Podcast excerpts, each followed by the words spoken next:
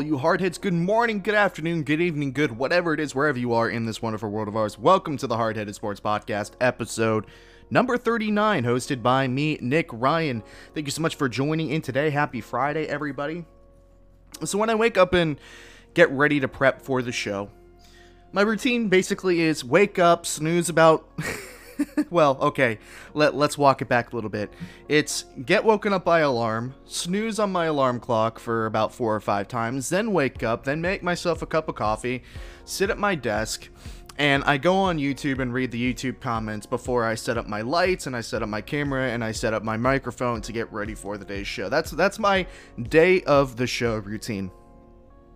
And anybody that works in any type of media will tell me, will tell you rather, don't look at the comments. Just don't look at the comments. There's nothing beneficial in the comments. There's nothing there that will ever pique your interest. But it's hard when you're on YouTube because comments are one of the main ways that the algorithm brings more attention to your video or to your channel.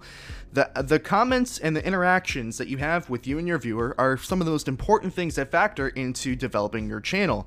So you're you're kind of forced to look at the comments, even though, as I've said, if anybody works in any type of media or any type of uh, content creatorship, you understand don't look at the comments. Just don't do it. It's a bad idea. So I wake up this morning, I go through my snooze button routine, and get on my uh, my my desk or sit, on my desk and, and start reading the comments. And lo and behold, I got my first really really nasty comment. You know, I've been told I'm an idiot. I've been told that I don't know what I'm talking about. But to have this man just completely sound off and use a whole bunch of words that are on the naughty list, and I would not want to repeat the comment on open air but calling me a a, a fat sob, calling me a, a, a, screw up, you know, just completely going in on me. And I'm like, oh well, that's a good way to start the show today. That's just that's such a good feeling when you wake up, you go through your snooze button routine, you get ready for a show. Today's gonna be a great show, and by the way, you're worthless, you know. Um, I, I normally don't really get comments like let comments get to me, but I just thought it was funny how we as media, or if you're any type of content creator, you're always told, or any, or really just any type of writer as well, you're always told just don't look at the comments. It's not a good idea. And I doing a podcast that does you know audio and visual, and the visual being on YouTube, you're kind of forced to look at the comments because comments are so influential in developing your channel. I just thought that was a really interesting and funny dichotomy. And I wanted to share that with all with that with you all this morning. Don't look at the comments. Don't look at the comments. There's usually something nasty there. Again, I've been told I've been wrong. I've been told I've got no idea what I'm talking about more times than I can count. But hey, sometimes there's just that one extremely nasty comment that runs and and you know kind of ruins your day. It's kind of just like, oh well. I wanted to talk about Jordan Love to start off the show today. Jordan Love. I know. Obscure one. It's an obscure one. I did not think that I would be talking about Jordan Love, the first round draft pick for the Green Bay Packers last year, at this time in the year, right before the draft for this year. I didn't think I would be talking about Jordan Love at all, but there was a photo floating around the internet over the past few days detailing a trade between the Green Bay Packers and the New England Patriots in which Jordan Love would be sent to the New England Patriots along with the Packers number 20, number 29 overall pick and a fourth round pick in this year's draft for the Patriots 15th overall pick. Again, the Patriots would be getting Jordan Love, the 29th pick and a fourth round pick for their 15th overall pick.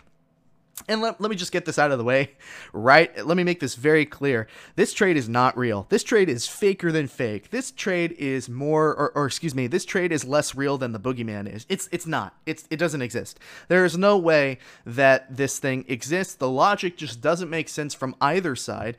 If you're the Patriots looking for a quarterback, why would you trade back potentially out of consideration for a top five quarterback in this year's draft? And if you're the Packers, why are you wasting your first round pick last year, wasting your first round pick this year, and an additional pick? The, the scale is so tilted on the trade, and it just doesn't make sense logically for either teams. But I still want to talk about it. Not because of the Patriots, because the Patriots have been super hyper focused on you know what they're going to be doing with their quarterback situation. Cam Newton is the current quarterback, Jarrett Stidham's the backup. The quarterback situation in New England is not that great, and everybody's hyper focused on the Patriots as being one of those teams that has an unsolved quarterback situation. And it's like, is Bill going to trade up? Is he going to go down? What are they doing in New England? We're actually going to talk about that later in the show, so stay tuned. Everybody's hyper focusing on what the Patriots are going to do at quarterback but that's not why I'm interested in this completely fake trade between the Packers and the Patriots for Jordan Love. The it, my fascination really comes on the side of the Green Bay Packers and Jordan Love and the relationship between Jordan Love, Aaron Rodgers, and the Green Bay Packers. The thought entered my mind would, in a theoretical situation, would the trading of Jordan Love fix or somewhat mend the relationship between Aaron Rodgers and the Green Bay Packers. And I know what you're thinking. I know what you're thinking. That relationship is a little bit complicated. It's not exactly that black and white on one hand, I absolutely don't buy into the media narrative that Aaron Rodgers and the Green Bay Packers are completely at odds and they hate each other and, you know, it's an unbroken, fi- unfixable relationship. Although there is some truth to that at some level. You know, if you told me that there was going to be Brett Favre, right, and then his replacement, Aaron Rodgers, was going to play a long time and potentially be better than he was, and the Packers would only end up with one Super Bowl title, I would have absolutely laughed in your face. The Green Bay Packers have had a dynasty on their doorstep for multiple seasons, and they have continuously failed at completing that dynasty with only getting one Super Bowl. They've had so many opportunities, and for some reason, whether that be incompetence in the general manager room, whether that be incompetence on the field, bad defense, whatever, the, the Packers have fallen short. So there is some truth to the fact that, hey, the Packers have not utilized the talents of Aaron Rodgers to their maximum potential but I will never buy into the media strong narrative that this relationship between Rodgers and the Packers is completely unfixable and broken, and the two sides are just at odds and putting up with each other like a married couple that's been married for 50 years but are just kind of waiting for each other to die and move on. Oh my God, that's so morbid. I apologize. But with that being said, I also do believe that the drafting of Jordan Love in the first round last year kicked Aaron Rodgers in the pants a little bit. It absolutely made him play with a chip on his shoulder. Aaron Rodgers take a look at, you know, what the Packers did. They said, "Okay, you're going to draft for the future. I'm going to play at a level that you have not seen from me in four or five seasons. I'm going to play at an MVP caliber level. We are going to win the Super Bowl this year." And obviously that didn't materialize. The Super Bowl, you know, obviously the Buccaneers won the Super Bowl but Aaron Rodgers played at a level in which we had not seen from him in a long time. It was a fantastic season from Rodgers.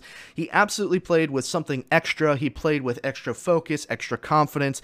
He definitely got a kick in the pants for uh, from the Packers drafting Jordan Love, and he essentially said, "Look, I can play like this for four or five more seasons. You don't you didn't need to draft a quarterback. I absolutely will buy into the fact that, yes, Rodgers was playing with a chip on his shoulder, but I will not buy into the fact in the media force narrative that the two sides hate each other. So that's why this Jordan Love trade kind of fascinates me a little bit because the idea of if Jordan Love was traded by the Packers in some kind of makeup trade for their actions of last year's draft, would that be enough to fix the the wound that was caused by the Packers drafting him? And the answer is no, I don't think so. I think the only way that you solve the rift between Rodgers and the Packers it's a championship. Winning solves everything. Trading away your replacement does not. I don't think Aaron Rodgers is that petty. It, it kind of reminds me of, you know, the, the Tom Brady, Jimmy Garoppolo situation in the Patriots in New England, funny enough, where, you know, it was either Garoppolo or it was either Brady, and the owner and the coach wanted somebody different, and the players were kind of at odds as well. And obviously, obviously Garoppolo was traded to San Francisco. Kind of reminds me of that, but I don't think Aaron Rodgers has that in him. He doesn't strike me as that type of person that would be as petty to say, I want you to trade my backup. And even if that happened, as I said, I think winning would be the only way to solve that rift because saying that the Packers traded Jordan Love, they got the Patriots number 15 overall pick and they drafted a wide receiver, and then they went on to win the Super Bowl there would still be some kind of of hey look look what happens when you give me some weapons. You know look what happens when you give me some weapons to work with. You actually drafted a wide receiver this year and look what happens. We actually win. There's there there's got to be that some kind of i told you so kind of feeling to it. And that can only be solved by winning and and getting a championship and if there is anything that the Packers can do to help Aaron Rodgers it's to really give him some more input in what the team is doing during the offseason. So, I mean, this trade is complete hogwash. It, it's not real. But the funny question and the funny idea that popped into my mind of being, the, of which being, if the Packers kind of made a makeup call, like a like a a mistake makeup trade for drafting Jordan Love last year in the first round.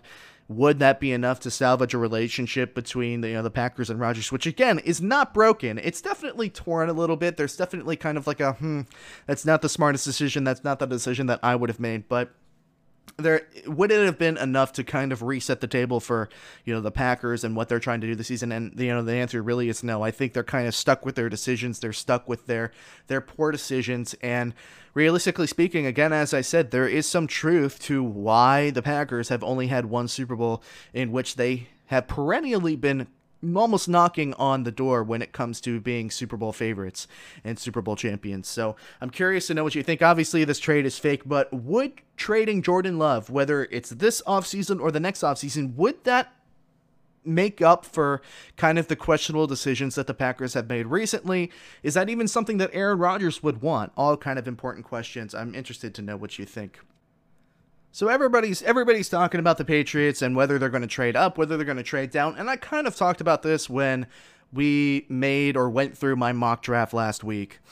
I don't think that it's in Bill Belichick's character to trade up for a quarterback. I just don't see it. I see Bill as a brilliant football mind. He has always made the best out of other teams' trash the Patriots were for a while that team in which other teams' trash turns into Bill Belichick's treasure. He can have the tendency to be a bit of a minimalist, which is why this offseason is so obscure for the Patriots, seeing Bill Belichick go and spend so much money on a couple of tight ends, a couple of wide receivers, and uh, Matthew Judon as well you know, Bill Belichick going and spending all that cash is really obscure, which again, the Patriots are a wild card, but I still don't see it in his character for Bill Belichick to go and trade up for a quarterback. Every single time I see somebody suggesting that the Patriots go up and take a quarterback, I just find it so unreasonable. I completely disagree with it, and I don't think it's going to happen. I think it's more than likely that Bill Belichick actually trades down and takes advantage of a team like Chicago, which is exactly what I suggested in my mock draft would happen in which Bill Ch- Bill Belichick, being you know a bit of an opportunist, uh, an opportunist, being extremely experienced, says, "Hey, look, Chicago, you need a quarterback.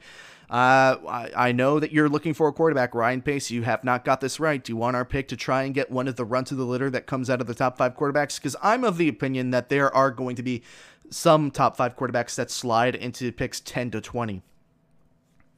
So I, I find it more reasonable that Belichick says to a team like maybe Washington or Chicago, saying, "Hey, you guys trying to get into the top 15? You guys trying to nab that last quarterback that's available? Well, let's talk and do business. I find it more reasonable that Belichick is going to trade back and then get a quarterback like Kyle Trask in day two, in which, hey, Kyle Trask out of Florida would be an absolute raw prospect. He would be a prospect to work on and it's not exactly like he has Tom Brady to learn from now, right? But I would find it more reasonable that Belichick is able to work with somebody like Kyle Trask, who they find in day two of the NFL draft, who was a Heisman candidate at one point. Like the, the kid's got a cannon. He's a little bit inaccurate, but he's got a really strong arm. I, I would find it more reasonable that Bill Belichick would do that than trade up in the NFL draft. I just don't find it reasonable, and every single time the Patriots you know, talked about moving up in the draft, it kind of just makes me shake my head and just say, that's not reasonable. People aren't using their brains. And I understand a lot of it is just the media trying to find something to talk about, but just use your brains. It just does not make sense. I would be extremely surprised. And hey, again, maybe I'm completely wrong. The wild card of Bill Belichick. This is the offseason of Wild Bill. the offseason of Wild Bill Belichick and what he's doing with the Patriots organization. So, theoretically speaking, theoretically speaking, if Bill Belichick did move up to go and get a quarterback, who would that quarterback be? Bill has been visiting all of these quarterbacks uh, in their pro days. It's very possible that he does like one of these quarterbacks, or maybe he's just trying to be informed on these quarterbacks moving forward in case the opportunity presents itself. But again, I still don't see it. I see the Patriots trading down, then as as a more likely option than them trading up and getting a quarterback. I think the Patriots have a lot more needs than just quarterback right now. I still think that even with the acquisitions of uh, Agholor and Bourne, that they need some more wide receiver help. I wouldn't be surprised if they take a wide receiver. They need some defensive end help as well. They need some help on the defensive end, uh, defensive line rather.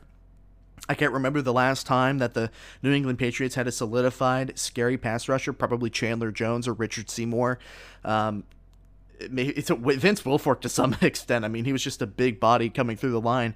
So I don't really, I don't really necessarily buy into the Patriots doing anything in the draft in terms of trading. I don't think it's in Bill's character. And hey, maybe I maybe you know we look back on this video and I'm proved completely wrong. And if that's the case, that's okay. But I'm feeling pretty confident about this one. You know, I, I, I don't think that uh, Bill's going to be doing anything. I think he stays at 15, and the rest is just pure media hype. I've been, you know, pretty critical of the Eagles this offseason. I've made a couple of videos talking about how I completely disagreed with how they handled Carson Wentz and how they fired Doug Pederson. I didn't like the Sirianni hire. I didn't like what they were doing with Jalen Hurts, and I've been pretty critical of the Eagles this offseason. And I made a couple of videos in a row, and I recognized that I was getting some backlash from some of the fans. Now, I understand that um, people normally don't like to hear bad things about their team. Like, guys, sometimes you're going to hear bad things about your teams. And I recognize that, you know, with the frequency that I was making some of those videos, that it seems like I actually had something against the Eagles, which I don't. I'm unbiased. I'm, I'm a reporter at heart. Like, that's what I do for a living. Like, I take things unbiased and I make rational takes on what's going on. But it's like, okay, you know, maybe I should back off for a little while. I can understand where people are getting from. People in Philadelphia are getting a little bit testy. Uh, I, I understood where people were coming from. But, you know, I couldn't help myself today uh, because it, when I see a, a, press conference of, you know, Sirianni saying, uh, you know, I, I play rock, paper, scissors, shoe with, you know, my, my prospects because, you know, if you're really competitive, you're going to, you know, show me you're really competitive by continuously like wanting to beat me in rock paper scissors. And that's not ad that that's not verbatim what he said. That that's kind of the idea that he was going for. Sirianni kind of just strikes me as the guy that is trying way too hard in a position in which he probably shouldn't have gotten. Like you know, somebody gets promoted in you know a a field of work, and they probably shouldn't have gotten that promotion, but now that they've gotten that promotion, they're going to make su- they're going to work super hard to make sure that everybody sees that oh they're working hard. You know, maybe it was the right promotion. It's kind of the feeling that I get from Sirianni. It just feels like the man is trying so hard. And granted, he's been put in an impossible position. He's been put in probably one of the more difficult situations in the NFL. If the Houston Texans had not imploded like they did, I would have said that the Philadelphia Eagles probably had the worst offseason of any team in the NFL this offseason. Like, that's how bad things were this offseason for Philadelphia. He's stepping into a situation in which, you know, the entire mindset of the general manager and the owner was to try and fix the relationship with Carson Wentz. That's the reason why you were brought in. And now that quarterback isn't even there anymore. So now you're just tasked with, you know, trying to work with a quarterback that you didn't draft, trying to make sure that quarterback, you know, ends up being worth the draft selection and worth all the hype. You're also tasked with, you know, playing in, a, an extremely, you know, popular division. It's not the best division, honestly, it's the worst division in football, but it's it's a really recognizable recognizable division. So you're trying to be competitive, you're trying to fill holes in the roster, and you're trying to make a creative a competitive team in which the only reason or one of the main reasons that you were brought in to begin with was to fix a quarterback that's not even there anymore. Now I will say this. I will say this. I am extremely happy and proud of Nick Sirianni for one thing, and that's refusing to name Jalen Hurts the starter. And I'll explain why. This is really good, and I will commend Sirianni for doing this because this is something that needed to happen if he's to have any success, any success or chance of success rather in Philadelphia. And it's a small thing, but it's super important. You know, my perception of you know how you know this the hire happened between Sirianni and the Eagles is that Lurie and Roseman were looking for somebody that can fix Wentz, but ultimately that they can control and potentially have as a fall guy in case things didn't work out. It's like how everything fell apart, we just hired the wrong guy kind of thing if Nick Sirianni is going to have any chance of success, he needs to establish himself as a voice of reason and power within that Eagles organization. He needs to establish himself as a voice of power to say, no, this is my football team. This is the football team that I'm leading. We are going to try and be competitive as possible. And with Sirianni not naming Jalen Hurts the starter, it really was the first time in which kind of the visions for the team kind of backlash and saying, okay, well, Carson Wentz was supposed to be the guy, now it's Jalen Hurts. And Lurie and Roseman were like, okay, Jalen Hurts is now our number one guy. We're not going to bring any competition for him in. And obviously, since then, the Eagles have hired Joe Flacco. And Sirianni is saying, nope, Jalen Hurts is not the starter. I'm refusing to assure him that starting position. And that's fantastic for Hurts because you don't want to be given the keys to the castle after the king has already left. Like, you don't want to be that type of person that just gets handed everything to you on a silver platter. I imagine that if you're a competitive football player, you want that competition. And I think it's good that Nick Sirianni is saying, okay, look, Jalen, like you're great we like you as our quarterback but we are not comfortable giving you that starting position yet. You have to earn it. The fact that jalen hurts is going to have to earn his starting position even though everybody in the world knows that joe flacco is not going to be the starting quarterback for the philadelphia eagles. Joe flacco is way past his prime. Honestly i thought he was going to retire by this time in his career. Joe flacco you know, is, is not going to be the starting quarterback in Philadelphia. You know, it, it's more than likely going to be Jalen Hurts, but the fact that Jalen Hurts has to go and earn it is something that's incredibly important, and I think that instills the right mindset for the football team. You want to establish yourself, if you're Sirianni, as a coach with a a competitive mindset and as a voice of power because if you don't have that voice of power and that voice of reason and that competitive competitiveness about you you're going to lose the locker room. And granted as i already kind of laid out the eagles have put sirianni in a situation in which he is he now can't fix the quarterback that he thought he was going to try and fix Carson Wentz is gone and he went to, to Indianapolis. Like, Wentz is gone, so now you're stuck with Hurts, with an unreliable general manager and owner, and you have a pretty porous football team to try and work with. You don't have any offensive weapons. You don't, you, you know, you have defensive problems there is a lot of work to be done. But if Nick Sirianni can establish himself in, as a voice in that locker room and get the team to buy in, that's a really important thing. So even though it's such a small thing, it's such a small thing that you know Nick Sirianni was refusing to give Hurts the, the starting job. I find it as such an important illustration of what he needs to try and do because you don't want Jalen Hurts to be given everything on a silver platter. You want him to earn it. You want to establish that competitiveness. And I think that's what Sirianni wants to do to his credit. I just think that he's really awkward and weird about presenting that. You know, it's like his idea is a good idea. Like the idea of rock paper scissors shoe with your prospect is saying, "Okay, I'm trying to see how competitive, you know, this is, but rock paper scissors shoe is a game of chance, right? It's a game of chance. You're you're you're it's rock paper scissors and and you you it's, it comes down to chance. Now, obviously, if you set up something like ping pong, you know, maybe that'd be a, a better illustration. I just think he tries too hard in that aspect of it to, to, to say, okay, I need to show, you know, I'm trying to bring competitiveness. Let me just find an analogy here. Oh, let me just talk about rock, paper, scissors, shoe. Again, as I said at the very beginning, it feels like he's trying too hard in that aspect to prove that he's the right person for the job. Instead of, you know, just just taking everything you know, as it is in doing the small things, which I find to be really good, as in not delivering Jalen Hurts' starting job straight away. So I know that was a little bit convoluted, probably a little bit all over the place. I was just kind of rambling on that one. I wasn't actually planning on talking about the Eagles today, but this was kind of a spur of the moment rant. So let me know what you think. It, you know, there's not really necessarily a question to ask, but what does Jalen Hurts not being named the starter say about Nick Sirianni to you? So I actually wanted to talk very briefly on the new number changes in the NFL. There's no real particular take here, more just an informatory take. Um, wanted to talk about the changes in the numbering system that the NFL announced over the last couple of days. So the NFL is changing how jersey numbers work. The expanded jerseys will now allow running backs, tight ends, fullbacks, H-backs, and wide receivers to wear numbers 1 through 49 and or 80 through 89. Defensive backs can choose from 1 through 49, linebackers 1 through 59 and 90 through 99, offensive linemen 50 through 79 and defensive linemen 50 through 79 and 90 through 99.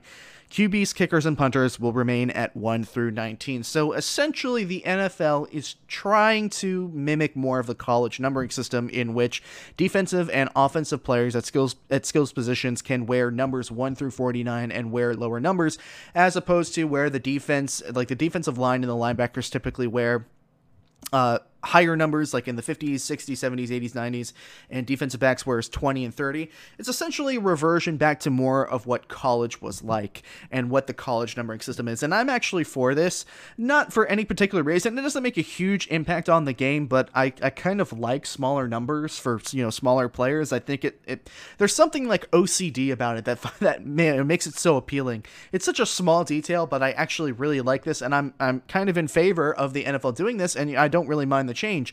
Now, Tom Brady was extremely against this change. He called it stupid, uh, dumb, and that he didn't like the idea. Uh, but, you know, opinions aside, I don't really think it's that big of a deal, and I actually welcome the change. Some people are going to be for it, some people are going to be against it. I would welcome the idea of changing my number in the NFL and changing it back to what I would wear in college if I played in college. The the caveat is is that if you are going to change your number, if you're going to change your number, the NFL is going to force you to pay to buy out the surplus of your old jersey number. So say that um say Russell Wilson uh, wants to change his number from three to seven.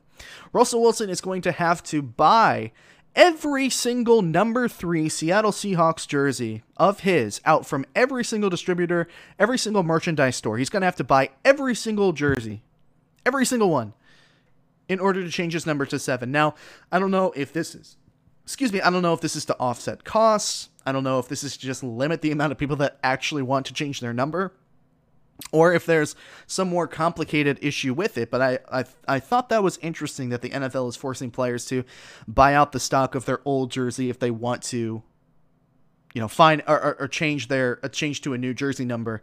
And you know, maybe that's just a financial decision. Maybe it's a, well, I mean, I don't even know because I don't you know the real jerseys are like 200 bucks but some of the cheaper made jerseys that were made in some factory somewhere they don't seem that expensive so i don't know how much of a financial impact it's going to be making so that's kind of interesting that nfl is changing the way that numbers work in uh, the game Something else that the NFL was rumored to be uh, focusing on is they have a committee focused on changing the way that taunting works in the NFL.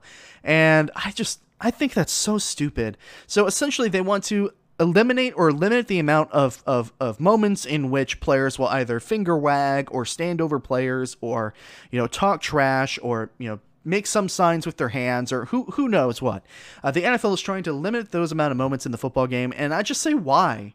Why? That that's eliminating one of the best parts of football. I can understand if you're trying to eliminate things in the game for player safety, like eliminating extra contact, eliminating fighting, eliminating face masks. Obviously, if it's anything related to player safety, eliminate it. You know, uh, sure, targeting or or a defenseless receiver, those calls are always going to be controversial, but it's really for the the benefit and the health of the players that you have rules like that in place if you're going to place rules to save players' egos from taunting, that just ruins the fun of the game. It's kind of like when they crack down on celebrations in the NFL. Do you know how boring that was to watch somebody score a touchdown and then just, you know, high five their quarterback as opposed to doing a dance in the end zone? Like, why is the NFL taking precautions to eliminate some of the fun that allows players to display their egos and personality on the field? It doesn't make any sense to me.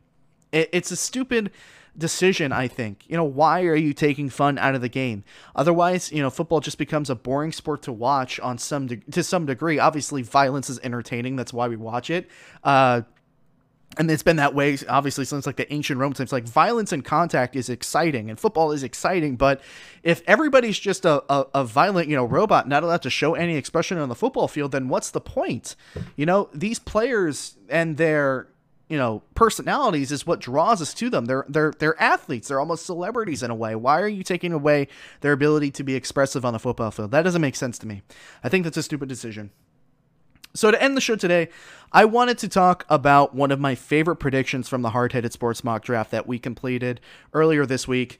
Uh, in case you missed it, that is going to be on YouTube. Parts one and two of the Hard Headed Sports mock draft are on YouTube. Go watch that, go compare and contrast and see what I think and see what you think as well. So, I wanted to specifically talk about one pick that I'm really excited about and I think would be a really good selection, and that's Najee Harris to the Pittsburgh Steelers at number 24. That was my favorite pick that I predicted in the NFL draft. And obviously, like my word is not gold. The Pittsburgh Steelers could realistically take anybody. But as you know, and if you've been following the channel for a while, I've been making videos on specific draft selections for a lot of the teams in the in the top 10 picks, and specifically about the quarterbacks. But I think one of the more entertaining picks is the Steelers at 24, considering that they the type of season that they had last season, starting off 10 and 0 and then ending up 11 and 5. And actually, one of the very first videos that I ever made for this podcast, literally the first segment that I ever talked about, the first video that I ever made was talking about the Pittsburgh Steelers and how I felt that they had an ego problem. You go from 10 and 0 to 11 and 5 you know the the ego that the Steelers had just completely collapsed to the ground and I pointed to the fact that the Steelers just did not feel like the Steelers when you think of the Steelers you think of what the Steelers branding is, you think about the steel curtain, really tough defense, run it down your throat offense, not uh, you know, flashy receivers doing TikToks and dancing on the field. And sure, maybe that's a little bit of a generalization, but some of the things, you know, some of the comments that players are making, the way that the Pittsburgh Steelers were playing, it didn't feel like the Pittsburgh Steelers. And I felt like if they fix that problem, if they fix the the attitude problem that the, that they had last season, they'll be a step closer to being returning to Super Bowl contenders the following season. Now that brings me back to Najee Harris. One of the key contributions to the really good Pittsburgh Steelers teams in the early, you know, 2010s, uh, early 2000s was the establishment of a really devastating running game. I'm talking big bus, the big bus, Jerome Bettis. That is the type of idea of the Steelers' identity that I think that they've been missing. Now James Conner is a is a really good running back, but I think that if Najee Harris were to be drafted by the Pittsburgh Steelers, it would kind of reinvigorate that attitude and that toughness that the Pittsburgh Steelers were known for. Somebody that's going to run it at you and run it over. And not only are the Steelers in desperate need of a running game, because look, Big Ben Roethlisberger, he is going to probably play one more season, and he didn't look all that great last season. And you know, maybe part of the reason why he didn't look so great last season is because he was throwing the ball continuously and he had no running game to help him. So you draft Najee Harris at 24. You give Big Ben some help. You give him a running game. Maybe he looks a little bit better than he did before, and he's able to play additional seasons. And it gives the Steelers a little bit more time to find a quarterback for the future because now that idea is knocking on the door. The Steelers are going to have to find a quarterback for the future at some point. I don't think it's Haskins. I don't think it's Rudolph. They're probably going to need to find somebody else, or at least add to the pool of contenders back to the point, you you draft Najee Harris, you give Big Ben a running game, and you give that attitude, that run it over attitude. I'm going to run at you. I'm going to run over you. We're going to be a more physical, dominating football team Then I'm just going to dance on your logo with a TikTok and talk trash on a TikTok after you know the game. Chase Claypool.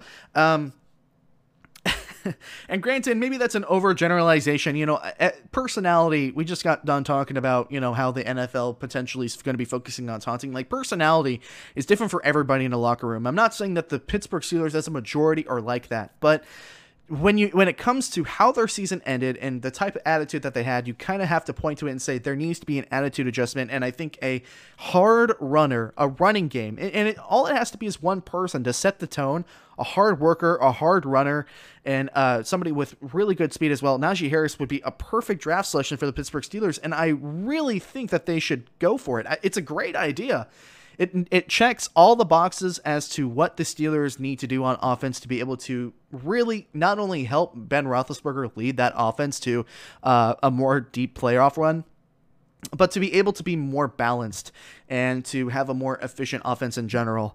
And sure, the defense is always going to be good. The defense is going to return TJ Watt. They lost Bud Dupree.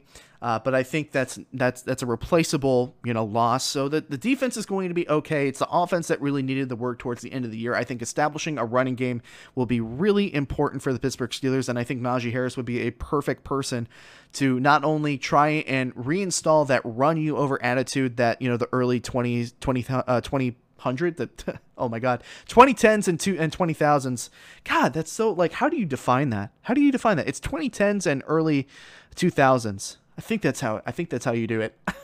I'm sorry, that was a big that was a big uh, blooper there. Big blunder, but let me know what you think. Uh, is Najee Harris a good place for the Steelers? Is that a good match? I certainly think so. That's one of more my more exciting predictions when it comes to the NFL draft that's coming up next week. It's one week away, guys. So so close. Uh, thank you so much for watching the show today. That's the end of the show. A little bit football heavy, a little bit all over the place, but I was excited to talk about some of the topics today. So thank you so much for listening. As always, thank you so much for supporting. Uh, the show will be up on Anchor and show will be up on YouTube momentarily as soon as everything gets done. This has been the Hard Headed Sports Podcast, episode number 39, hosted by me, Nick Ryan. And with that all being said, stay hard headed, but have a nice day.